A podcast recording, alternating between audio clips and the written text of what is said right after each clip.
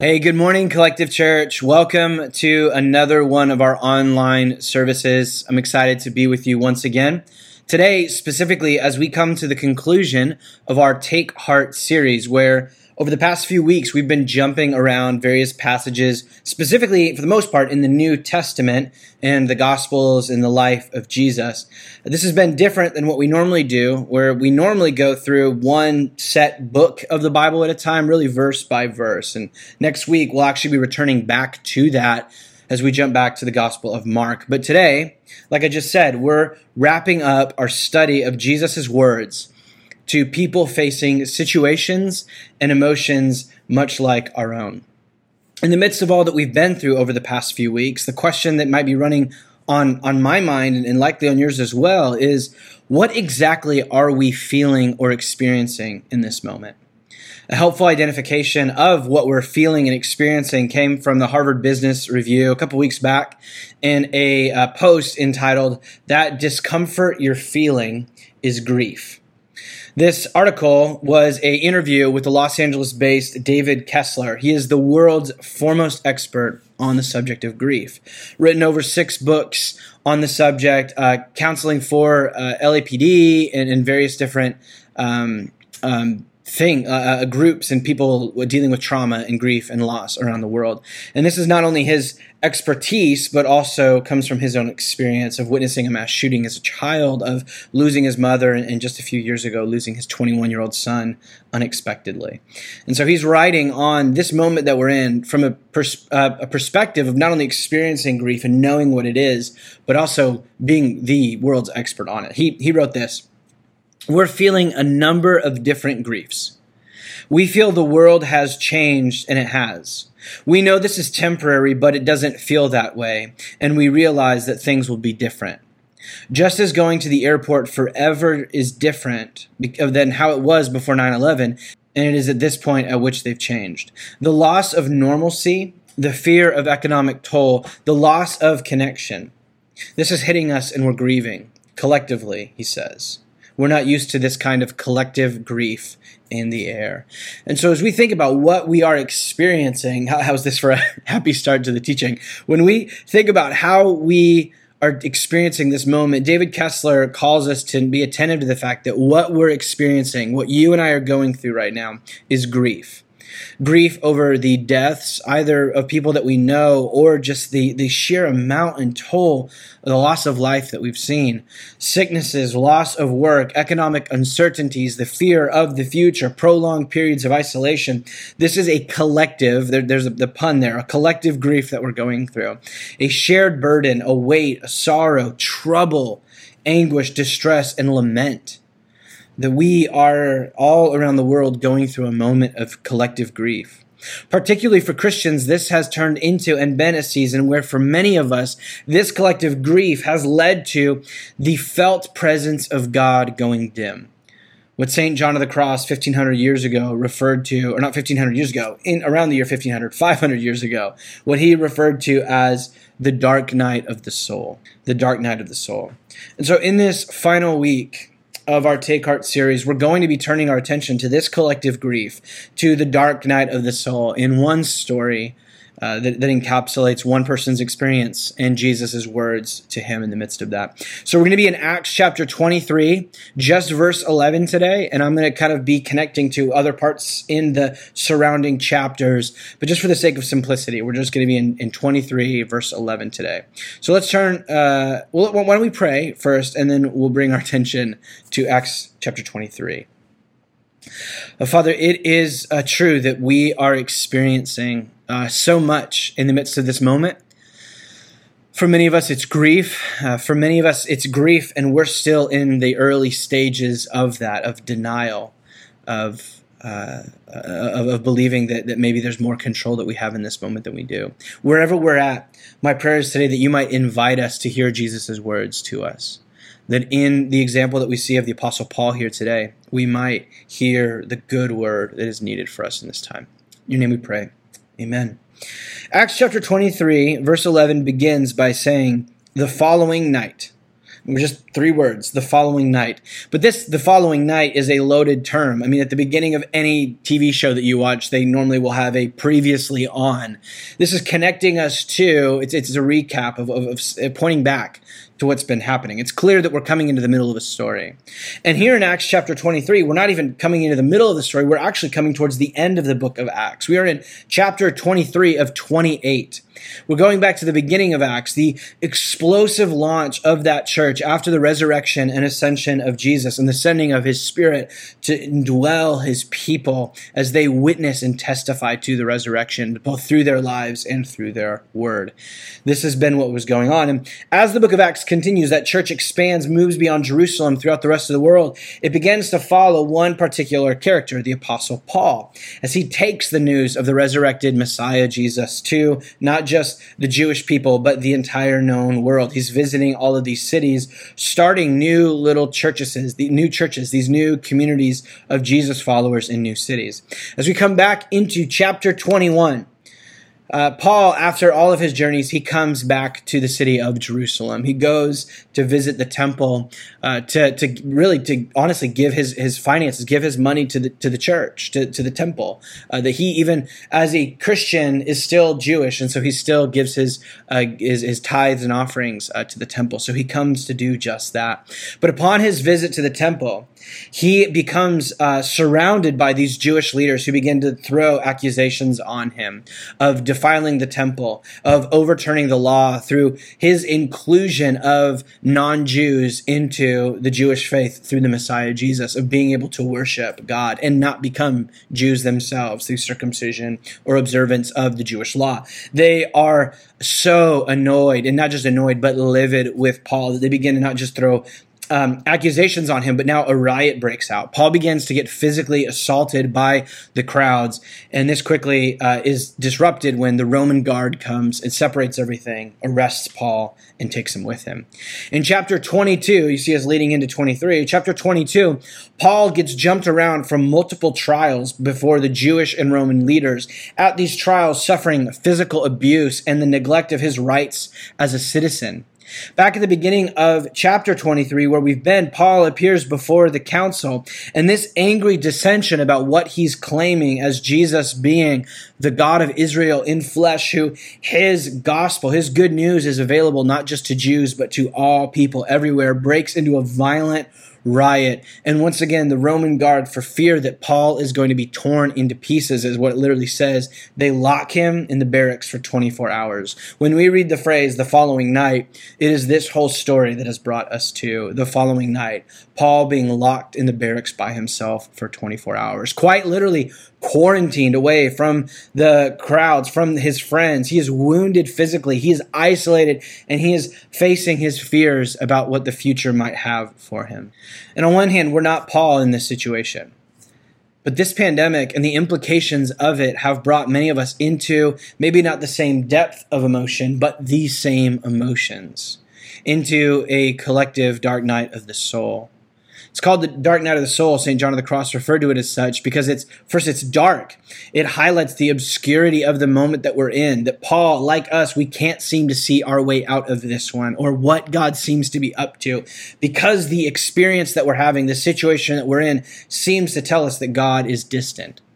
It's referred to not just the dark, but this night as it's when the light goes dark and we don't know where we are or how we're going to get out of here. Some have described the dark night of the soul as a little death, that nothing we can do changes the experience in our situation that we're in, and that the experience in the situation that we're in brings about, like I just said a moment ago, the loss of light, the loss of the sensed presence of God with us. Mother Teresa of Calcutta referred to it as when her soul becomes became like an ice block.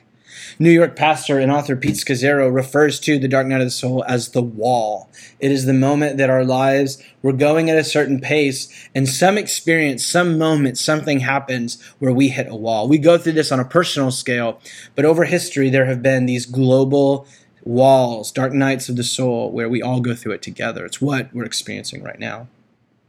And so, in this phrase, the following night, uh, Luke, who wrote the book of Acts, doesn't record for us what Paul was going through in his 24 hours of isolation. But I would just let's let's use our imaginations here for a little bit, our our sanctified, God-given imaginations, to read slowly and just stop and think about what these past 24 hours held for the Apostle Paul. If psychology is any help to us, then Paul, like us, went through the first four stages of grief. These were identified by Elisabeth Kubler Ross. These these stages of grief, and what are they? What was Paul possibly going through, and what are we definitely going through in this moment? The first is denial. The first step of grief and loss is denial, where what we've gone through makes no sense to us. We are in a state of shock and denial. We are numb. Paul likely was going through. He just can't believe this. I came to give my tithes and offerings. I came to be generous to these people. I, I, I still observe the, the, the Jewish law, the Torah. I'm still practicing kosher. I'm just not placing that on Gentiles because they're not Jewish, but that doesn't mean that they're not included. I, I don't understand why this is going on. At first is a denial for many of us, this looked like a, you know, the denial with COVID 19 at the beginning that this can't be happening early on, and even this is continuing in some today, that, you know, the flu kills more people. This is just business as usual. We're not buying into the hype. It's a denial of what was going on in the face of the wall approaching. Denial then makes way as we settle into the reality to anger, where those bottled emotions that were where that denial was coming from now begin to overflow, and rage becomes directed both outward and inward. For Paul, the imagine the amount of anger for him at these, you know, these the, the moronic Jewish council and the these these dumb Roman leaders. They don't understand the good news of what Jesus has brought for them. They're so racist or they're so overly enmeshed into the political system that they can't see the good news of what God is doing fuming with this righteous sort of anger that's going on. And maybe even it's sometimes not going to a righteous. It might have been an unhealthy anger at them. For some of us in this experience, you know, we get angry at what we're going through. We think this is ridiculous. We think that the quarantine, this is costing us millions. Why didn't we get ahead of this on the first day? Why did we fire the pandemic team? The, the, the isolation, being trapped with kids or isolated by ourselves or with a roommate or spouse, getting angry at the, the little things like I need a haircut or I just want a latte.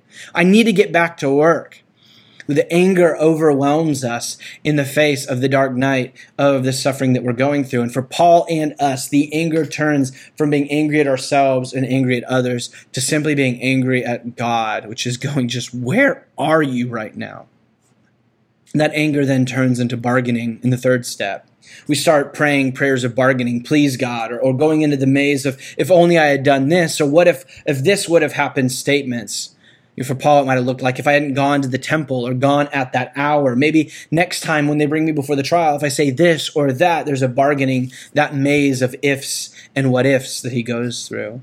For us, the bargaining was maybe if we quarantine for one week, for two weeks, for three weeks, maybe if maybe at this point, maybe if just a couple more, maybe things will be back to normal sooner rather than later when we begin to realize that there's no bargaining to be done, but we're stuck where we're at for now, it comes into a place of depression. Is there any point to my grief and my loss? Is there any point of going on at all? For Paul, what, what's the use? They're going to kill me. Even if they don't kill me, it's so clear that both the Roman leaders and the Jewish leaders have shown they have no interest in the way of Jesus. Why am I wasting my time with this? Why go on at all? It seems as though God's left me. For us, it's like, what's the use? How, how can I pay rent? How will my business or the businesses survive? How, how will I move on in the midst of those that I've known dying? It seems as though, like Paul, that God's left us. You see, these stages of grief of the human experience are likely what Paul has gone through and went through. They're clearly what many of us are experiencing. The invitation is just to name where you're at and where you've been. For some of you, just to acknowledge that maybe you've been stuck in denial or stuck in anger about this for others of us that we've just settled into depression and we don't know where to go from here. For me this week, the reality of um, moving from each of these stages has, has, has gone on, I think, earlier uh, for some parts of it. The thing that hit me over this past week was coming to terms with this online service thing being the way that it might be for the, the next chunk of this year.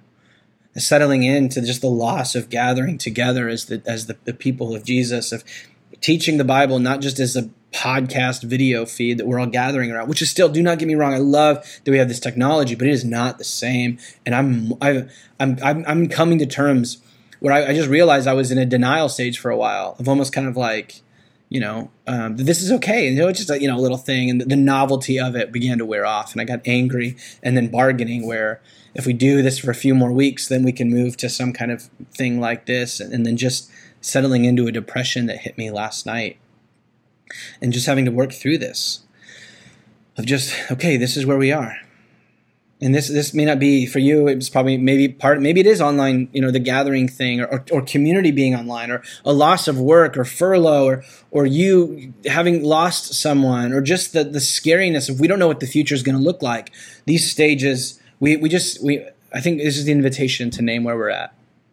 And uh, and, and i don't think I'm, I'm pulling too much out of this passage to assume that paul is is with us in this see for paul though and for us, with this grief and loss, the, the question then turns to what hope is there beyond denial, anger, bargaining, and depression? What hope is there on the other side? And that is exactly what Paul finds as we continue in verse 20, verse 11.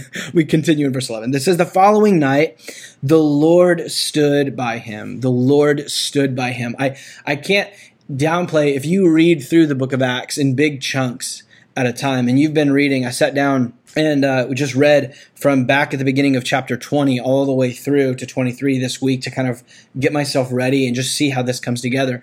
There is this emotional drive that it's building up and building up, and the tension and the tension and the weight of what Paul's going through develops and builds and builds. And at this moment here in verse 11, it just.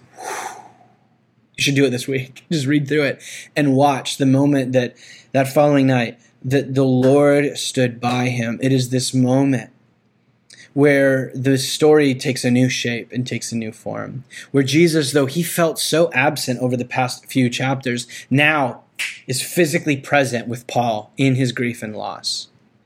And the reminder here is that this Jesus who's physically present, this is not before his death. This is Jesus years after his resurrection, after his ascension to the right hand of God, dwelling in his presence, that, that Paul is experiencing Jesus as Jesus currently is now, resurrected, but still available to us. You see, the good news of the resurrected Jesus being with Paul here is that he is present with us.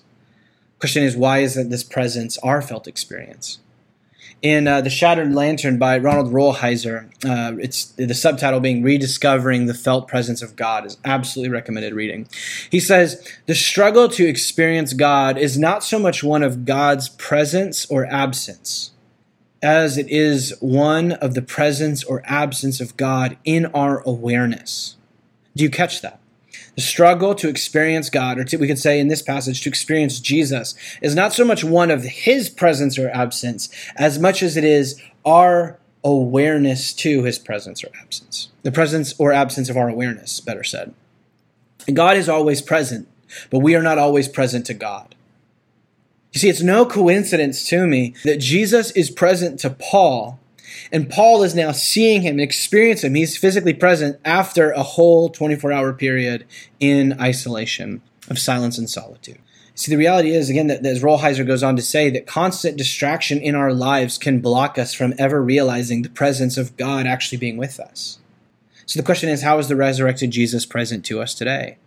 Though this happens to Paul, this doesn't seem to be the normal way that Jesus is present to Paul throughout the, or, or to anyone in the church. There are moments of visions and dreams and Jesus appearing before people, but it is not the status quo. Similarly, it's not the status quo for many of us today. That's not to say it doesn't happen.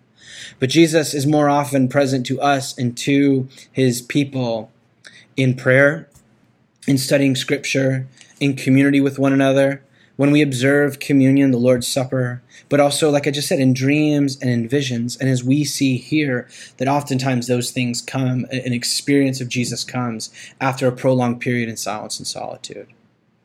And the thing is, is like like Rolheiser was just saying, it's not that Jesus is present in any of those things necessarily, but our awareness to His presence as meeting us through the Holy Spirit in those things. You singing worship songs is not enough if you are constantly distracted in the midst of your day. You hastily reading Bible verses is not going to give you the experience of Jesus that is necessary in the midst of your grief and loss. But it's slowing down to be attentive to the presence of God.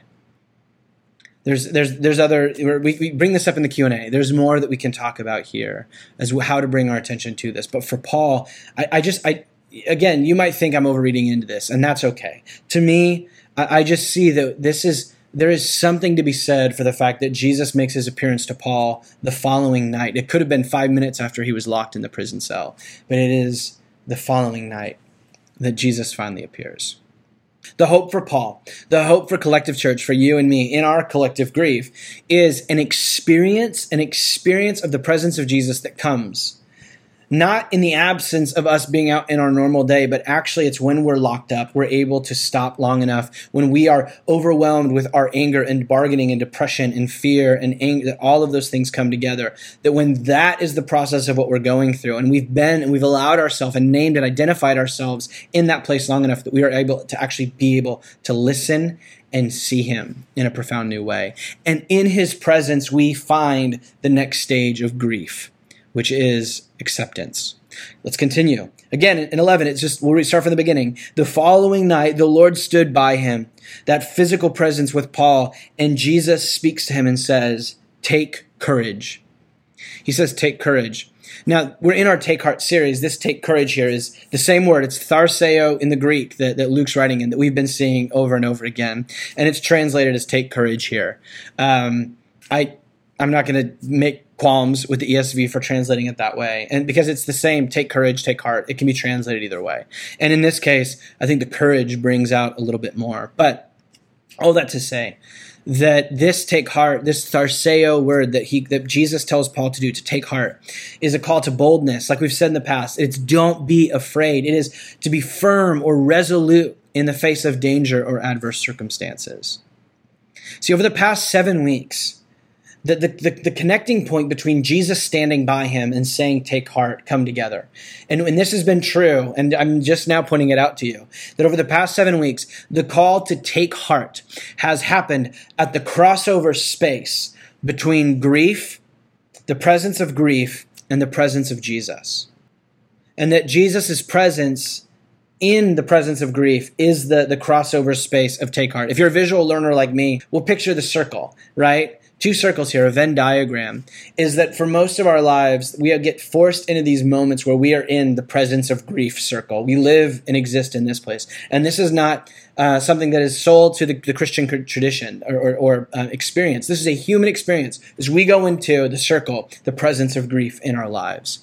And we have seen over and over again people in that space. We have had the grief of the paralyzed man in the grief of sin, the bleeding woman in the grief of her sickness and malady, the uncertain disciples in the grief of the defeat of what was about to come, the scared disciples on the Sea of Galilee in the grief of loneliness and loss, in Bartimaeus last week in the grief of blindness and uh, blindness and aimlessness, and now here Paul, the grief of hopelessness.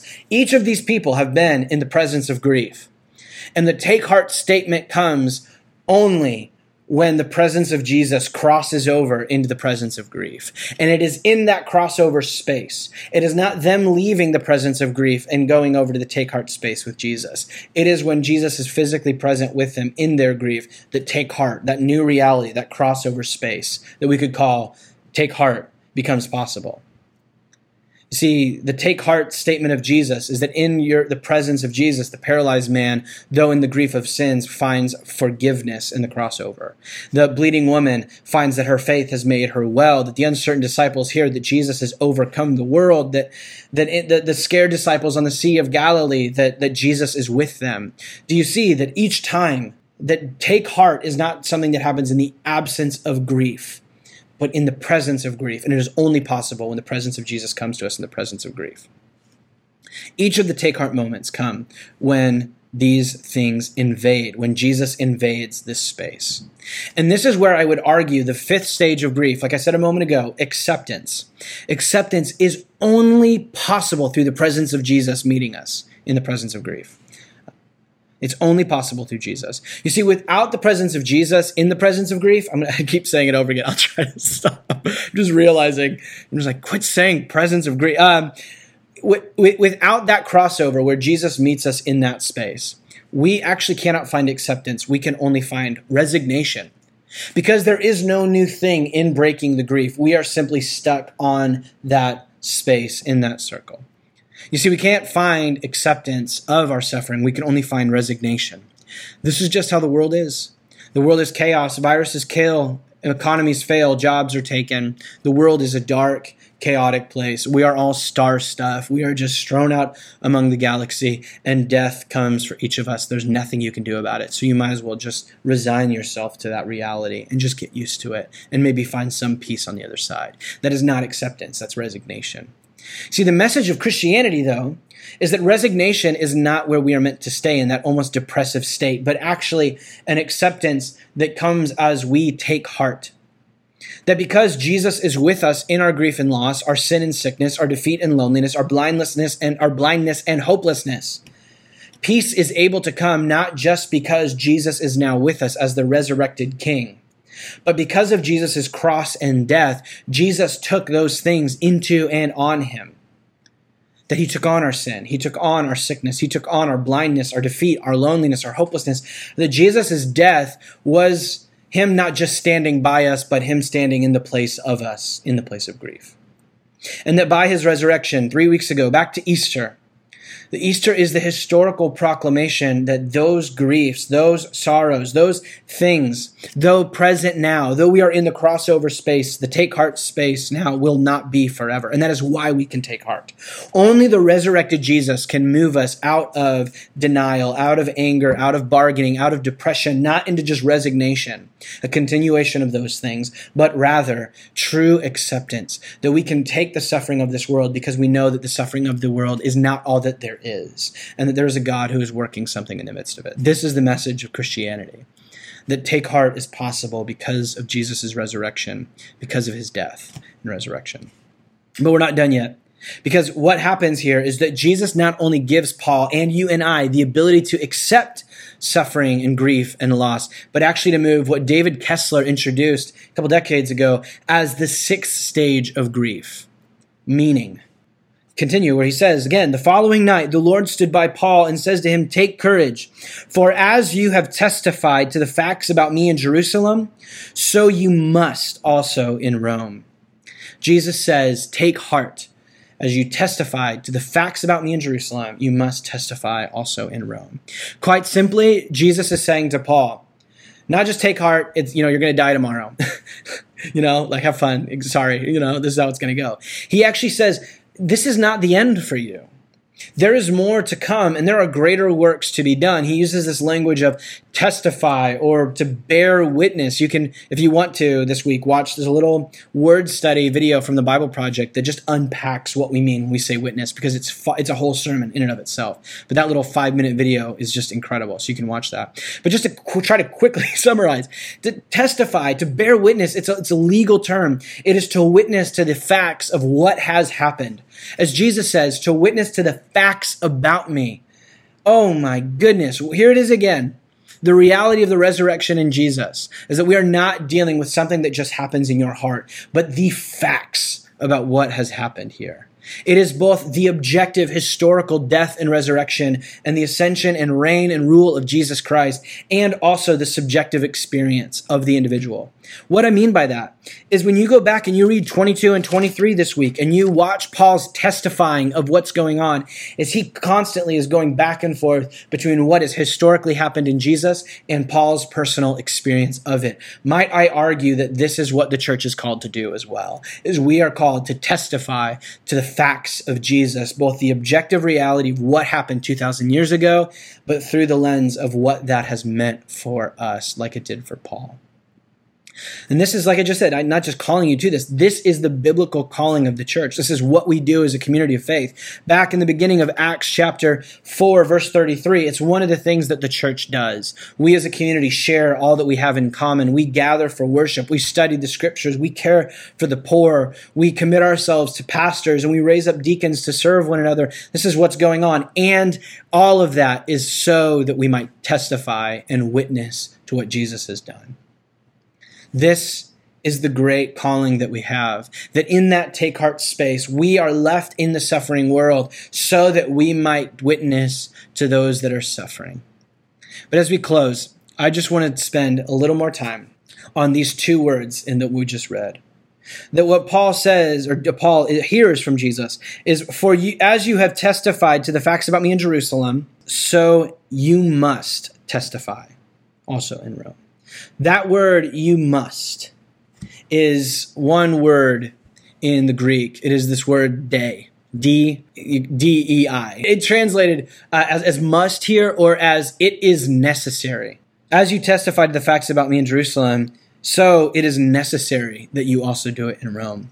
As you trace the use of day, of must, or it is necessary, however we want to translate that word, throughout the book of Acts, and uh, through Acts prequel, written by the same author, Luke's gospel, the dei word must or it is necessary is always used, always, always, always, always used to talk about God's divine plan and design. So Jesus would walk around saying that he must preach the kingdom. At one point, he says that he must heal a suffering woman. He talks about how the Passover lamb must be sacrificed. And at the hallmark moment of Luke's gospel, Jesus says that the Son of Man must suffer and die and be raised. Throughout the book of Acts, we find Paul saying that he must suffer for Jesus' namesake, that he must stand trial before Caesar, that he must witness in Rome, as we've just read here. You see, this must statement over Paul becomes the basis for Paul's boldness in the coming season, the final chapters of the book of Acts. When he gets caught up in the storm in the Mediterranean, the boat is in danger of falling over. He is able to tell these other sailors that are with him, non Christians, those that don't identify as followers of Jesus, to literally take heart. It's not the Tharseo word, but don't miss the connection here. That you have the one who heard, take heart from Jesus you're going to Rome, that in the midst of the moment when it seemed like Rome was not going to happen, he was able to speak to those who weren't Christians to take heart with him because of his assurance of what Jesus had told him. I believe one of the reasons that God's been telling us to take heart over these past few weeks is so that we might, like Paul on that ship on the Mediterranean, tossed to and fro, that we might call out to the other sailors with us in this storm, our neighbors, our friends, and call for them to take heart in Jesus. There is hope in this moment. But to go back to the must, the surprising reality in this is the relation to what is necessary throughout Luke and Acts to the dei, the must word, is that it very often connects to suffering, to loss, and to grief. You see, this must statement that Paul hears, this dei to go to Rome, though being a source of strength in the midst of the Mediterranean, would ultimately lead to Paul's beheading by the crazed Emperor Nero in Rome in 68. Him saying, as you testified in Jerusalem, you're also going to testify in Rome, is also that as it's gone for you in Jerusalem in suffering and persecution and all this that's going on, so it's going to be for you in Rome. All the way to the point where Paul would be murdered. And don't mishear me in saying in this that God did these things to Paul. That Paul, that God is the one that, that killed Paul. And so that's what he means by it is necessary. That's not what I'm saying at all. But at the same time, we can't miss the reality that suffering does not get in the way of God's plan for your life, for Paul's life. But that in fact, God manipulates and utilizes suffering to actually turn it into the good of his people as John Milton described in his book Paradise Lost. He compares the evils and suffering of history and all that we're going through as a compost pile. Uh, my wife in, in our little garden is all about the compost pile. Everything that can go in there has to go in there. And so over the course of the week, there's we're throwing into this little you know bucket that we have in our kitchen and we dump out every single week uh, this mix of decaying substances where uh, uh, Milton talks about. We don't put it in there, but uh, animal excrement. You know, uh, potato skin that would be bad uh, for the kitchen, but we put in it. You know, potato skins, um, uh, de- egg shells, or, or banana peels. Um, apple core. We put whatever we need in there, and and when I open that up on you know Thursday and I dump it out, uh, and it, it it's it's not a great smell. However, when that's covered with dirt and left for time, it ends up smelling wonderful. And actually, what was dead and decaying actually brings this life to the soil. It's a natural fertilizer. It's tremendously well suited specifically for growing fruit and vegetables. But we have to be willing to wait years in some cases for some things to decay and break down and bring even greater amounts of fertilization. Milton's point was that the worst events in human history, those that we cannot understand, like the uh, beheading of Paul or like COVID 19, those things that we cannot understand, that somehow in the mystery of God's wonderful work, it is part of this eternal, it is necessary plan. Not that He is dictating it or doing it, but that even these greatest evils will end out for good. And this is true, and we can hold on to that because this is what Christianity is built around in Jesus' cross that out of the greatest evil the world has ever seen, the death of the perfect, not only man, but the death, the murder of the second person of the Godhead, of Jesus himself, came the greatest good. Or as Jesus put it in John chapter 12, unless the seed dies, it will be alone, a single seed, but its death will produce much fruit. Out of suffering and death of Paul, the church was emboldened and continued Rome ultimately being converted to a Christian state. Out of the suffering and death of Jesus, salvation and forgiveness and a new kingdom and a new community is made available. We do not yet know what is growing in the midst of this suffering and pain, but it is the must, the dei, the necessary thing that God is casting dirt upon so that something greater might grow. See, Paul hearing his dei, his it is necessary, it emboldened him to take heart through the highs and the lows of his life, to find meaning, to find meaning in his suffering, to go back to that that that final stage in our grief and loss is meaning. This comes together in 2 Corinthians chapter 11 where the apostle Paul wrote, he just details what his life has been like. He says, Five times I received at the hands of the Jews the 40 lashes less one. Three times I was beaten with rods. Once I was stoned. He doesn't talk about how people literally thought he was dead and dragged him out of the city and left him there, but he got up and walked back in and kept preaching. Once I was stoned. Three times I was shipwrecked. He cannot, he cannot be broken down. A night and day I was adrift at sea. He doesn't talk about it here, but after uh, washing up on the beach, he was bit by a snake. Everybody watched to see if he would die, but he didn't. On frequent journeys, in dangers from rivers, danger from robbers, danger from my own people, danger from Gentiles, danger in the city, danger in the wilderness, danger at sea, danger from false brothers, in toil and hardship, through many a sleepless night, in hunger and thirst, often without food, and cold and exposure. And apart from all these other things, the daily pressure on my anxiety for all of the churches that I love and pastor, he says, in the midst of all this, for the sake of Christ, I am content. I accept, or I take heart in, is a way that we could paraphrase it. I take heart in weaknesses, insults, hardships, persecutions, and calamities. For when I am weak, then I am strong. And that weakness and strength he goes on to talk about is because in that weakness, it is the fertilizer for the glory of Jesus to be seen more regularly, more often. You see, for us, suffering for many of our friends ends in resignation. This is just what the world is. It's just dead banana peels. It's just it's just dead leaves and eggshells. It's just suffering. It's just empty, and so we might as well just get used to the smell. The posture of the Christian that is predicated and based on the resurrection of Jesus is that in the space of grief, that the presence of the resurrected Jesus allows us to take heart. It allows us to, for the sake of Christ, be content and accept it all. That option is before you and me today. It's an option that's available to us as well.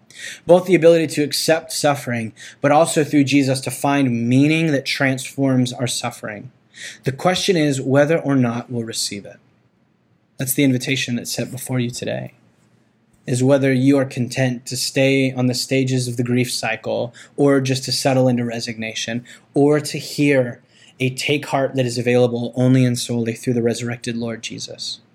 And so the thing is, is that you and I may not hear a really clear "you must" from Jesus. He may not show up in your bedroom tonight and say, you know, you're gonna, this is, you know, this is how many years you've got. This is what to expect, or you're going to get through at least COVID nineteen. You may not hear that, but as I've been pondering on that, what have I, what have I heard? And I would simply just say that it calls us back to each moment and each day to be present to what we have. That each morning that I wake up, I may not know what tomorrow holds, but at least for tomorrow, at least for today, and at least for the hour that I have right now, at least for this sermon right now, I know that this is a you must moment. That this is my it is necessary moment. This is my day day. and so I take that to wake each morning and just ask from a place of communion with Jesus, of his physical, him being present with me, from a boldness that is based on his presence being with me in the presence of all that I might go through this day, to just take heart and ask, what must I testify to this day? To whom must I testify? In what situations? And how must I situate myself to testify? To bear witness to the goodness of the Jesus whose resurrection means that grief and loss do not get the final word. What is the day of today? What is my Rome? And so then, as I go through my day, whether butterflies and flowers or dead leaves and banana peels, whether parties in my name or pandemics, whether the birth of my son or as life goes on, one day my own death, that in the midst of each and every single one of those things, the resurrection of Jesus and his presence with me allows me, it allows me to take heart to accept even the greatest severity of grief and loss, and not only to accept it, but find meaning in it. Because just like for Jesus, that the greatest life came out of his own death, that so too in my suffering, there is a greater life that is coming. And I get to bear witness by not just speaking about the Jesus who rose over sufferings, but actually walking through those sufferings myself. Let's pray.